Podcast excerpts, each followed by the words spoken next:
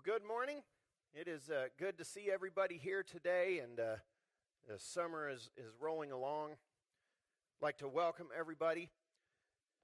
I want to start today with a question. How do you know if something in your life is effective? The results, right?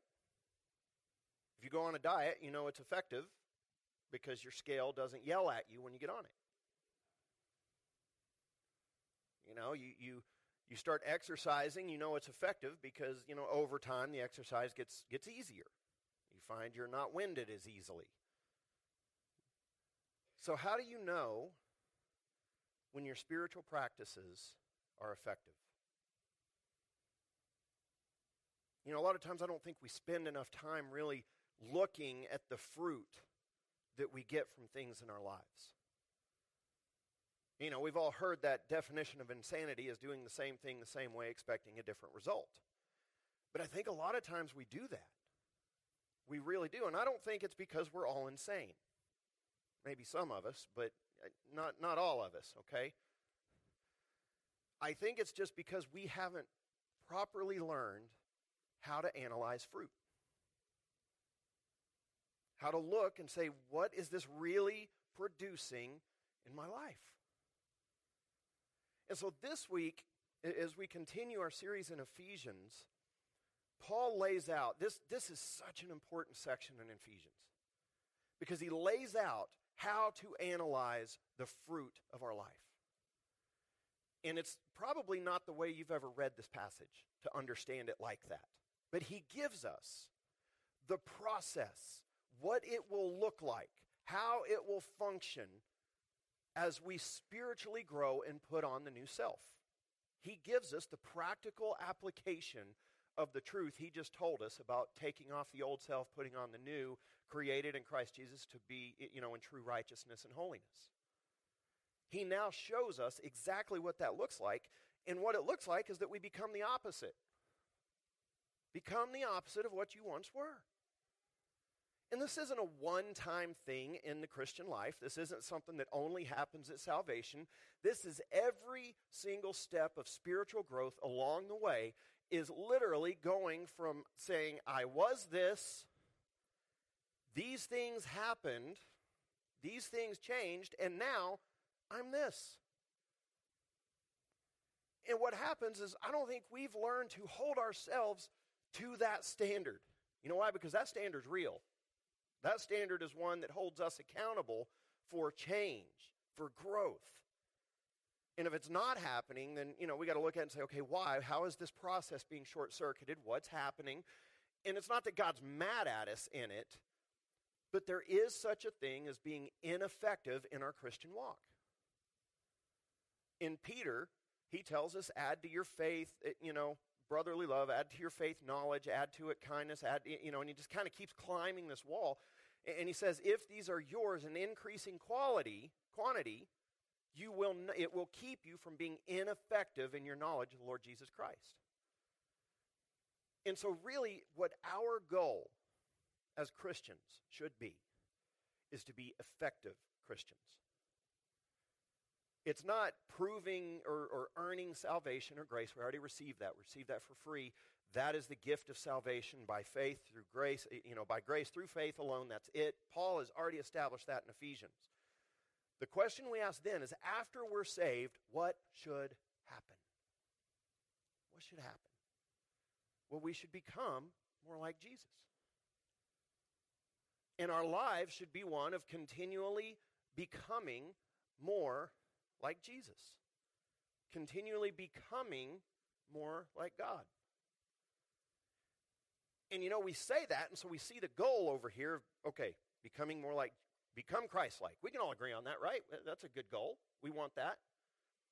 But how do we get from, okay, we're saved, to more Christ-like? What's that process? That's where we get hazy, right? We're like, pray, read the Bible. Well, let's look here in Ephesians 4, 25 through 32, and you're going to see he actually tells us how this works. He says, therefore, having put away falsehood, put off the old self, Let each one of you speak the truth with his neighbor, for we are members one of another. Be angry and do not sin. Do not let the sun go down on your anger and give no opportunity to the devil. Let the thief no longer steal, but rather let him labor, doing honest work with his own hands, so that he may have something to share with anyone in need. Let no corrupting talk come out of your mouths, but only such as is good for building up, as fits the occasion, that it may give grace to those who hear. And do not grieve the Holy Spirit of God, by whom you were sealed for the day of redemption. Let all bitterness and wrath and anger and clamor and slander be put away from you, along with all malice. Be kind to one another, tender-hearted, forgiving one another, as God in Christ forgave you. Now, as I've heard this section taught so many times, it gets broken down too much, and we kind of miss the bigger picture. I think sometimes we can get so focused in on individual verses in Scripture that we really lose the forest for the trees. And what Paul is doing right here is showing us the process of discipleship in action. And when we just kind of break this down as, okay, don't be angry, don't sin, don't let the sun go down, and then we preach an entire sermon on just that. He's showing us a bigger picture here, so I want us to look at it. But the first thing we have to see is that Jesus is the compass for all of this. And if we lose that, we lose the whole thing. Okay, we're not even looking at the forest then. We're out on a plain somewhere wandering. And so Jesus is the compass because he's already told us, he says, you've been taught in the truth as the truth is in Jesus. Jesus is the truth. His words are truth, and we are to be a people of the truth. And so the first thing that we put off, he says, is what? It's falsehood. He says, therefore, having put off falsehood. And then the first thing we put on is what? Truth. This is more than just, hey, tell the truth. Yes, we should not lie. That goes without saying. No, this has become a person of deep spiritual truth. In putting off the old self, you are putting off the self that is corrupted by deceitful desires. That means that you are searching for what is true and good and right in life. That we stop being driven by those deceitful desires. We have a foundation of truth, and we are to live then squarely in reality. I really believe that Christians should be those who live in reality the most, that we have no problem with reality. And when I say that, that means when bad things happen, we can say, well, yeah, the world's broken. That's life. And my God is still good. And my God will get me through this. You see that we are not based in the moment, we are based in truth. And so we are to be defined by truth to the point that what we speak about reveals what we really believe. And so thus Paul begins this section by saying, having put away falsehood, let each one of you speak the truth with his neighbor, for we are members one of another. The foundation of the Christian life is the truth found in Jesus Christ expressed in Christian community. If we don't accept that, we won't progress at all. We won't grow. We will not be effective in our Christianity. Yes, you can be saved and be a Christian and go to heaven and not go to church and not be involved. What you won't be is an effective Christian for the kingdom of God. And so, in Christian community, he tells us, let us speak the truth to each other. Now, that's not just the truth of, hey, I'm not going to lie to you. What is it? It's the truth of who Jesus is. It's the truth of God that we learn to encourage each other in, that we learn to walk in and build each other up in the truth. Because he says, because we are members of one another. You walking in the truth affects me. Me walking in the truth affects you. And we should be able to talk about that, and we need to talk about that. Because in the Christian community, truth is not a weapon to bludgeon another person with. It is an expression of love. Now, if you love somebody and they are hurting themselves, what are you going to do? You're going to tell them. Now, do you condemn them or are you telling them to save them? You're telling them to save them because you are concerned for them, because you want what's best. You want God's best for them. And so we are to speak the truth to each other. And if any of us are living in falsehood and speaking falsehood, it affects the rest of us. By a show of hands, how many of you have ever been in a church where a falsehood took root and the rumor spread and there was chaos? It's faster than Facebook, isn't it? I mean, I'm telling you, in some churches I've been in, there were people in there that I thought they must be like connected to the Matrix with each other, because they could spread stuff faster than an ad online. I mean, it just, stuff would spread like crazy. And it wasn't true. And now you've got to try to just, pick this apart and find everybody affected by it. There's no wonder that Paul says, hey, put off falsehood and speak truth to each other. Because we won't get anywhere if we're being dishonest, if we're not pursuing the truth of God together. Now, I got to move on because we got a lot to cover and I'm going to get stuck. So, God is the author of truth, Jesus, the embodiment of truth, and the church is the bride of truth. We are to be a people of truth. And what does that mean? Well, David says it this way. Our goal as a people is Psalm 51:6. Behold, you delight in truth in the inward being. Truth in the inward being is more than being able to quote facts that are true. It's more than just not saying a falsehood. Truth in the inward being, it says, and you teach me wisdom in the secret heart. It is being a person who lives in the reality of who God is and his kingdom and lives by his truth, the truth, in all things. And we share that with each other. Jesus said this in John 8:31 and 32. If you abide in my word, you are truly my disciples, and you will know the truth, and the truth will set you free. So we are to invest in each other's freedom as the new people. That is to be a foundation. Put off falsehood, become a people of truth who's concerned about the truth of their brothers and sisters and their freedom of their brothers and sisters in Christ. And so knowing truth is more than knowing that there are 66 books of the Bible or 150 Psalms or knowing, facts. Yes, we have to know the facts to get to the truth, but that's just the beginning. Okay, truth in this, it is knowing in the innermost secret place of the heart, the place that only you know. Nobody else but you and God can know this place in your heart. It is knowing in that place, knowing your Creator, knowing Him, His love, His goodness, His grace, His forgiveness, and even His wrath. It is knowing Him intimately. It is knowing the ultimate reality that is eternal and unchanging. And it is the truth that will set you free from all deception. And we are to encourage one another in this truth. If we are walking in the truth together, we are protecting each other from the lies of the enemy. All the time. Okay? And so, in order to do this, we have to learn. We do. We have to learn. And that's why we have here, become a worshiper. We have to connect with God first, be saved, put off falsehood, but then what? Become a student of Scripture and prayer. We have to learn how to engage the truth so that we can change. Yes, learning the facts is step one, but that's not where it ends. Okay, we renew the mind. We talked about that last week.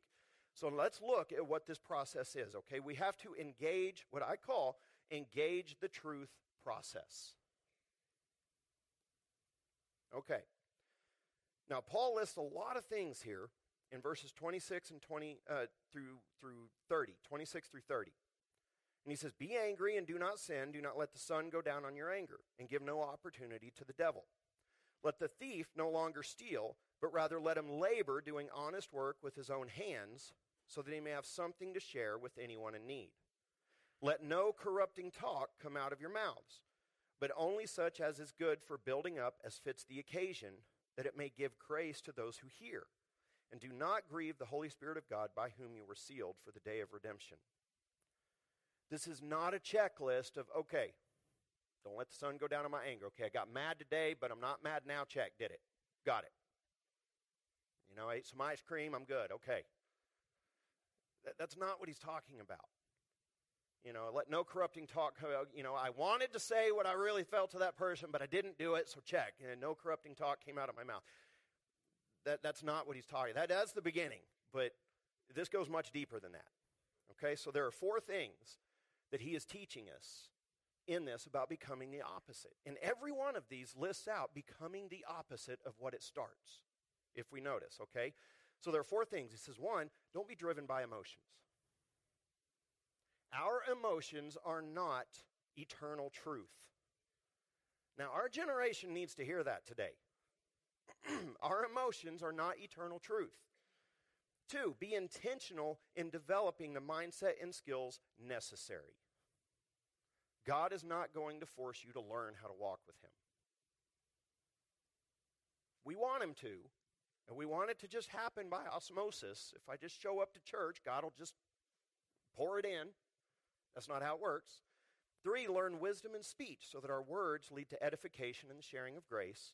And four, do not resist the work of the Holy Spirit in your life. So let's talk about what this means. Don't be driven by emotions. Be angry and do not sin. Do not let the sun go down on your anger and give no opportunity to the devil. Now, we've heard this how many times? How many of y'all have heard sermon after sermon on this? Like the example, you know, hey, you know what? If you're still mad and it's dark, then you're in sin. You need to work that out. Well, how many of you have figured out sometimes it's not possible to work it out one day? You know, and so we get the legalistic version of that that's like, hey, well, you've sinned, and now we feel bad, and we're like, well, God, I'm sorry, I failed. You know, that's not what he's saying. He's saying don't be driven by your emotions. Don't let your reality be defined by your feelings in the moment. Learn to separate your feelings from reality and learn to do it quickly. That doesn't mean you're not still angry. It just means that the sun hasn't set and you're already searching for the truth of the situation. You see, this is a warning that brooding in anger, feeding anger, is not something that is in line with the new self. There are going to be times that we become angry, but anger is never an excuse for sin. Now, think about this. In the broader picture, Paul is telling us to become the opposite of a person who is reactive in anger with a temper driven by emotions to what? A person who can reason through their emotions and see the truth despite how they feel. That's the opposite. You know, we've all been around people who may have had an uncontrollable temper or whatever. I worked for a guy once that, man, he'd get mad. He starts throwing stuff. You know, pipe wrench coming at you is kind of scary. You start ducking. And you just realize how quickly they're not in touch with reality. And he's telling us here, become the opposite of that person. Become the person who, even though you got angry, you still have a rational mindset of truth, that you can arrive at a place of truth by the end of the day. That you don't live in this constant state of upheaval. Because what is our enemy going to do? He's going to try to use our emotions against us. He knows we're emotional. He knows what buttons to push. He knows how it works, and he's going to try to use it against us. And if we become a person who is more committed to truth than to our own emotional expression, then that trap is off the table. But we have to learn how to become a different person. And what happened here is Paul is actually quoting Psalm 4:4 here, which gives us a better understanding. When we read Psalm 4:4, it says, "Be angry and do not sin. Ponder in your own hearts on your beds and be silent." And then it says Selah in the poem. You know what that means? Pause. Think about that. Just the psalmist is putting hardwiring into the psalm what he wants us to do. Be angry, do not sin. Think about it inside. Wait. How many of you can look back on something that you wish you'd waited? waited even 10 seconds, 3 seconds. See, man's anger does not produce the righteousness of God, so we got to learn how not to be controlled by that. And what does he say? He says, then offer right sacrifices and put your trust in the Lord. Turn that anger around and look back to God. Don't let it drive you into unfaithfulness. Rather, you control your emotions and do what's right. Now notice, that is becoming the opposite. It is learning how to become the exact opposite of a person who's out of control emotionally. It doesn't say don't ever get angry. Now, there are other places that says put away anger. We cannot live in anger. But you know what? There is such a thing as righteous anger. But you know how you know when it's righteous anger? Because I think righteous anger gets used way too much in churches. You know how you know when it's righteous anger? Because you can glorify God through that anger. You're not going to be embarrassed. If Jesus were to walk in and see what you're doing, he would join you. Not look at you and go, what are you doing? You need to calm down. So the new self is more committed to truth and love than it is to emotional expression. Then the next thing he tells us to be intentional in developing the mindset and skills necessary. And this is an important verse. God really spoke to my heart one time when I was reading this and just revealed to me how deep this verse really goes in discipleship. So what does he say? He says, let the thief no longer steal, but rather let him labor, doing honest work with his own hands, so that he may have something to share with anyone in need. Paul is so economical with words sometimes. For a guy that likes to write sentences that are 4 paragraphs long, he really has a way of condensing truth. See, if you want the key to maturity and growth, this verse is it. Paul gives us the entire process of growth and change in one sentence. One sentence. It involves every step we talked about last week, and it works for every sin, every vice, every character flaw man can create. Let the thief no longer steal. Think about the process involved here, okay? Let the thief no longer steal. What is that? Put off falsehood. Stop doing the thing that's wrong. The outward action, just giving yourself to whatever sin this is, you do have to stop. That's called repentance. And it will always and forever be a part of the Christian faith. God accepts us, but he does expect us to repent. If we cannot turn away from sin and agree with him that something is sin, then this process will never happen. We do have to put the effort in to fight our sin and stop. Which means what? One, we got to recognize it as sin, which means we've already had to have a mind renewal by the Word of God, by the Spirit of God, that we would even see that it's sin. So God's already at work. So once we recognize a sin, stop doing it intentionally. Stop living in it. Enter the fight against it. Okay, that's what my understanding of at its core of what repentance is, when I was talking, it's turning away from sin. In my mind, is that willingness for us to enter the fight against it. That we look at ourselves in the mirror and say, this is no longer acceptable. And it will stop. Because God wants it to stop and is going to stop. Now, how many times have people struggled at that point? We all have. We know it's wrong, we know, and we were like, why can't I get away? Why can't I change the way I think? What is going on? I see it's sin, I'm convicted that it's sin, but I can't, what's going on? Well, Paul gives us the next step. He says, let him labor doing honest work with his own hands. Now let's think about it. He's talking about a thief. So what is at the core of a thief's character? Entitlement. Obviously, if I'm going to steal something that's not mine, I feel entitled. I don't care what age or country or culture or whatever I'm in. There's a sense of entitlement there that I'm just going to do this. I want it. I should have it. I'm going to take it. Okay? 2, I believe there's some laziness involved here. I don't want to work for it. I just want to benefit from somebody else's work. They did it. It's not fair that I don't have it, and I'm entitled to it, so I'm just going to take it. So there's entitlement and there's laziness at the core of this sin. So what does he say? He says, let him labor doing honest work with his own hands. So what does he say? He says, learn how to produce instead of take. Now, do you think there's a process there? There's absolutely a process there. This is the part that doesn't happen overnight. A thief who decides, okay, God has convicted me, I have to stop stealing, the ultimate realization is going to come in of, I'm going to have to provide for myself somehow.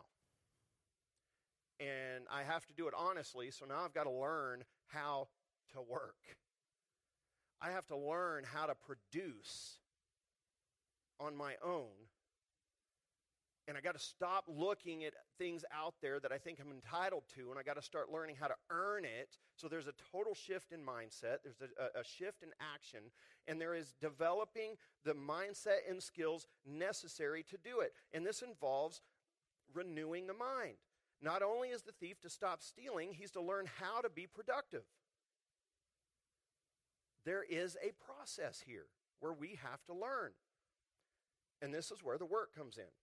His efforts are to be redirected to the opposite of what he was doing before. He will have to overcome the desires that led to the theft. He will have to overcome the lack of ability that made him want to steal from another. And he will have to invest in his own ability instead of simply wanting to profit from the fruit of another person's labor. And here's the kicker in this. He says, let him work with his own hands so that he'll have something to give to those in need.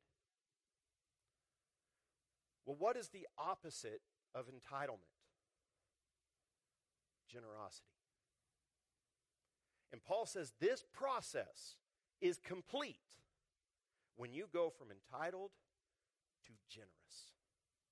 When you go from only being concerned about your needs to seeing the needs of others and contributing to it, to fill it. Now think about the major shift that is. One is a view of the world that is so self-centered that all they can do is think about themselves. They don't think about, I'm going to steal this from this person. Maybe it's going to hurt them. They're not loving their brother. They're not. You can't love somebody and steal from them. And so they're going from this extremely myopic, self-centered view of the world to now not only being productive, but going that extra step to now I'm self-sufficient. But I'm not proud of my self-sufficiency. What am I? I become generous because I start to look out because I realize where I was and I realize there is need out there and I start to look and see the need that is in the world. And I become a part of the solution to it. That is the process that God wants all of us to engage.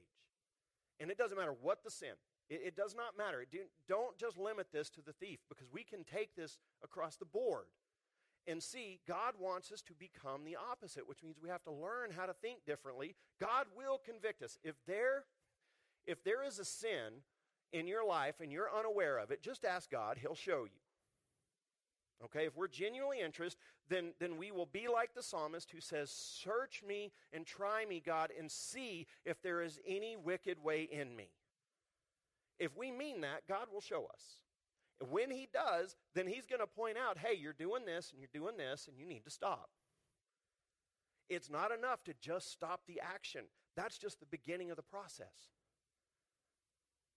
Because it is a faith crisis. It is always a faith crisis when we sin. It's a lack of faith. We're believing the wrong thing.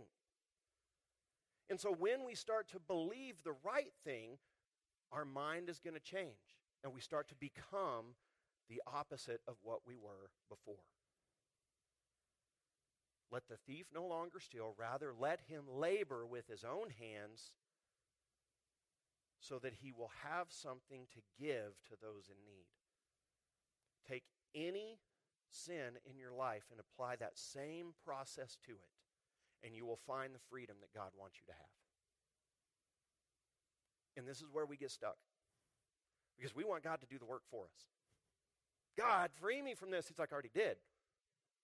You just keep going back to the trough. Learn how to do the opposite. Learn how to think the opposite. Don't just cut off the fruit, cut out the root. and let the root of righteousness grow in your life, and you will become different. And so, burn this verse and process into your mind and heart. Meditate on it. And I'm serious about this. Think deeply about this in your own life. Those areas in which you struggle, those areas in which God has convicted you, think, what do I have to become? Because it's not just enough. And this is what happens when we define our Christianity by what we don't do. We're just halfway there. We're not even doing what God wants us to yet, so it's not enough. And that's why it's powerless. That spirituality is powerless because it's not following through to the place where God's blessing is. And that is in obedience. And so, look at yourself, acknowledge the truth, and then engage the process of discipleship that leads to an entirely changed life. This is discipleship. And anything less fails the test of true discipleship. Okay, you can memorize all kinds of verses, but if it doesn't lead to faithfulness, you're not there yet. You can attend church 52 weeks a year. If it doesn't lead to this faithfulness and becoming the opposite, the process is falling short. Now, none of this happens overnight. I don't want somebody thinking that I'm throwing stones and condemning here, because I'm not. I'm just wanting to present, this is what takes time. This is what we're working towards. And if we can't look at some point in our lives and say, you know what, I used to be like this, and be honest about it and say, but God has changed it. And not just that I stopped acting a certain way, like you can say, I used to think, you know that this is really there when you can say, I used to really think like, I thought this was life, I thought this was reality, and now God has opened me up to so much more. That doesn't even, it's not even attractive anymore. See, that's what discipleship is about. It's not about the legalistic checklist of what we don't do and what we do and all of that. It's about becoming the opposite of the person who's lost, who walks in darkness. And so then he goes on and he gives us more examples of how to become the opposite, okay? He says that we are to learn wisdom in speech so that our words lead to edification. He says, let no corrupting talk come out of your mouths, but only such as is good for building up as fits the occasion, that it may give grace to those who hear. Corrupting, what is that? In this scripture, in the Greek word here, it means to intentionally cause harm, to tear down, to destroy. Anybody in here ever been destroyed by someone's words?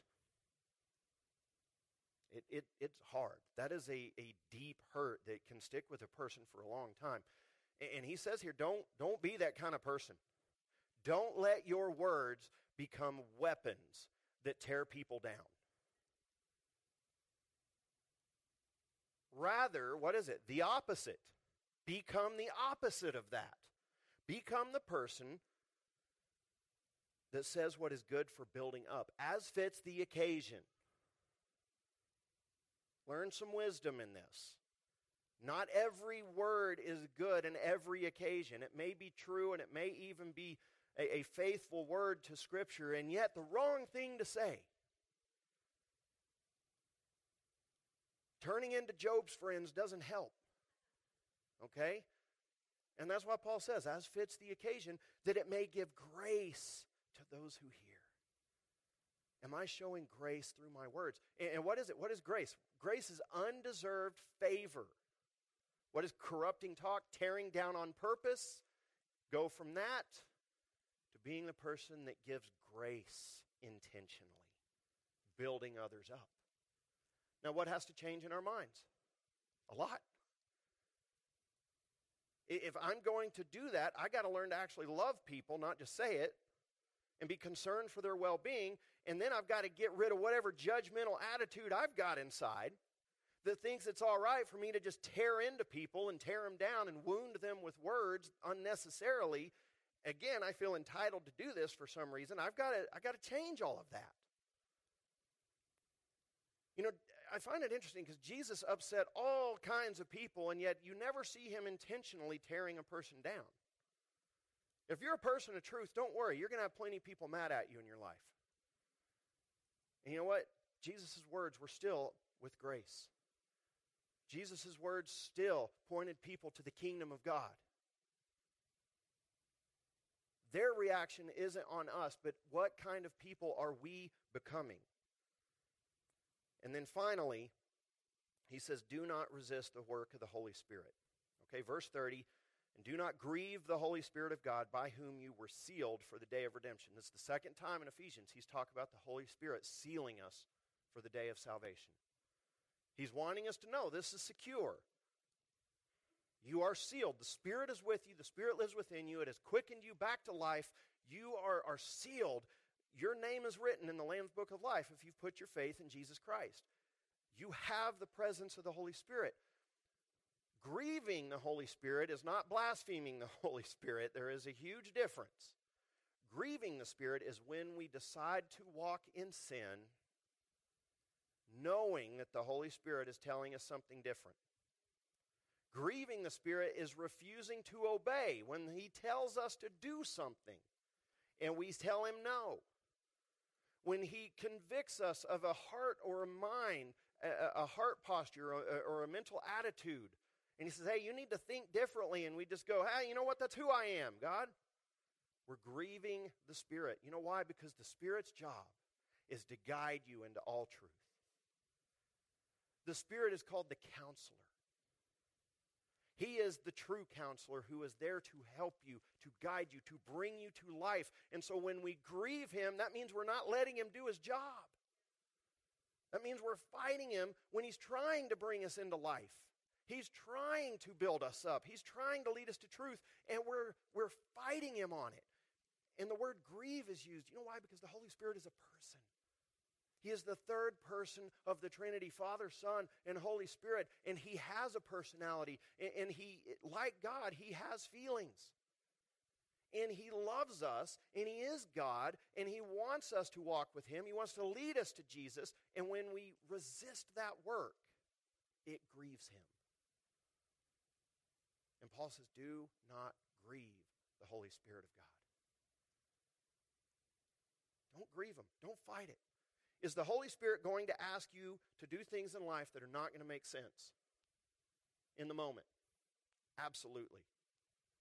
Absolutely. Okay, you know why? Because if you're a thief who's entitled and selfish and lazy, and he asks you to be generous, he's going to be speaking a language you don't understand yet. Right? But it's got to start somewhere. So he's got to start pushing you and saying, hey, we're moving towards generosity. And we're like, ooh, that's too much. That's too much. I can't do that. He says, oh, you can. And you will. You keep listening to me. You're going to do even greater things. I will grow you and you will become a generous person. But we have to learn that language. So when the Spirit starts moving in our lives and convicting us, at first it's going to feel like judgment. Okay, it's going to feel like that. When He convicts us of sin and says, hey, you've got to stop, this is wrong, it's going to feel just like judgment and condemnation in a moment.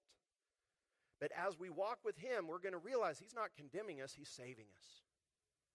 But He had to get our attention. He had to shock us out of that state and shock us into opening our eyes to the truth so that we can start to move in the direction He wants us. Don't resist it. Give the Holy Spirit free rein to do things in your life. Now, how will we know it's the Spirit? Because it will always agree with the Word of God. Okay? Always. You will find it confirmed in the Word. You will find it confirmed in the body of Christ. When you share, I think God's doing this in my life and want me to do it, promise He's going to use His body to confirm that and affirm it and help encourage you in that direction. The Holy Spirit's not going to ask you to sin. He's not going to ask you to hurt other people, okay? It's going to be in accordance with God's will, with His character. And so then what do we do in this process? We know it's working. We're becoming the opposite when we move in life towards kindness and grace. This will be universal. Whatever sin you struggle with, okay, he's already mentioned, you know, let the thief no longer steal. He's talked about anger, and he's talked about corrupting talk. He could do this all day. because there's no limit to the sins that we can create. He's given us three really good examples of how to go from here to here, but now he gives us the universals. If we're listening to him, we will always move towards kindness and grace. If we're listening to the Spirit. Verse 31, he says, "Let all bitterness and wrath and anger and clamor and slander be put away from you.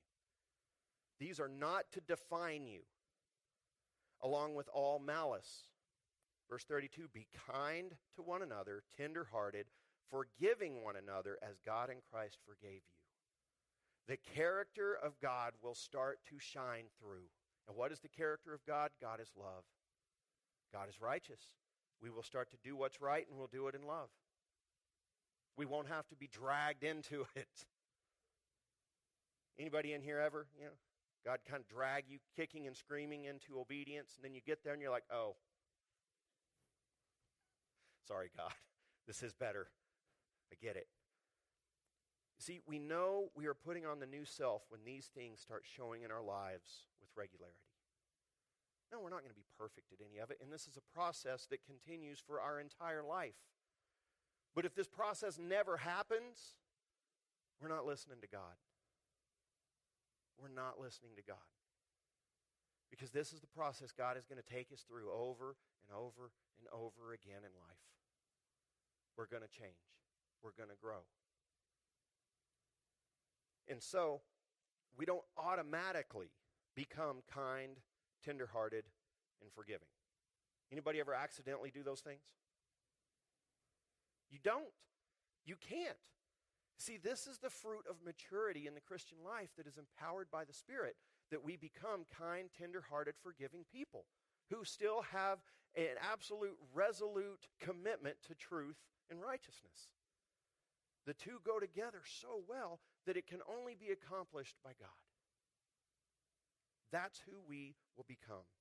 We put off the old self, we renew the mind by truth, and we engage the process of truth by becoming the opposite of what we were before. And so my challenge to you this week is take whatever it is in your life that God maybe has convicted you of recently or in the past, and look and see, have I engaged the truth process? Have I become the opposite of the thing he convicted me of? If he convicted me of sin, it's not just enough to stop. If I was angry, have I become graceful, tenderhearted, compassionate, kind? If I was greedy, have I become generous? If I was prideful, have I become humble? If you claim humility, are you still humble? But you see, the process stands for any sin. God is always pushing us to become the opposite. My challenge for you this week is, where are you in this process? Let's pray. Father God, we thank you so much for this day. And God, I pray that you give us wisdom and insight into our own hearts and into your truth. That God, this week, as we look to engage this process, that we would do it intentionally, God, that we would do it with expectation that the Holy Spirit is going to move. God, we want to please you with our lives. We want to please you in your church. We want to be effective for your kingdom. And so, God, we ask you to help us to not grieve your Holy Spirit by resisting this process, but God, that we would willingly step into this process whenever you call us to it. God, that we would be grateful that you are moving us towards righteousness. God, that we would be grateful that we get to be a part of your kingdom and walk with you, and that we would seek to honor you in how we live and who we become. God, help us to become the opposite. It's in Jesus' name we pray together. Amen. Amen. Let's stand together.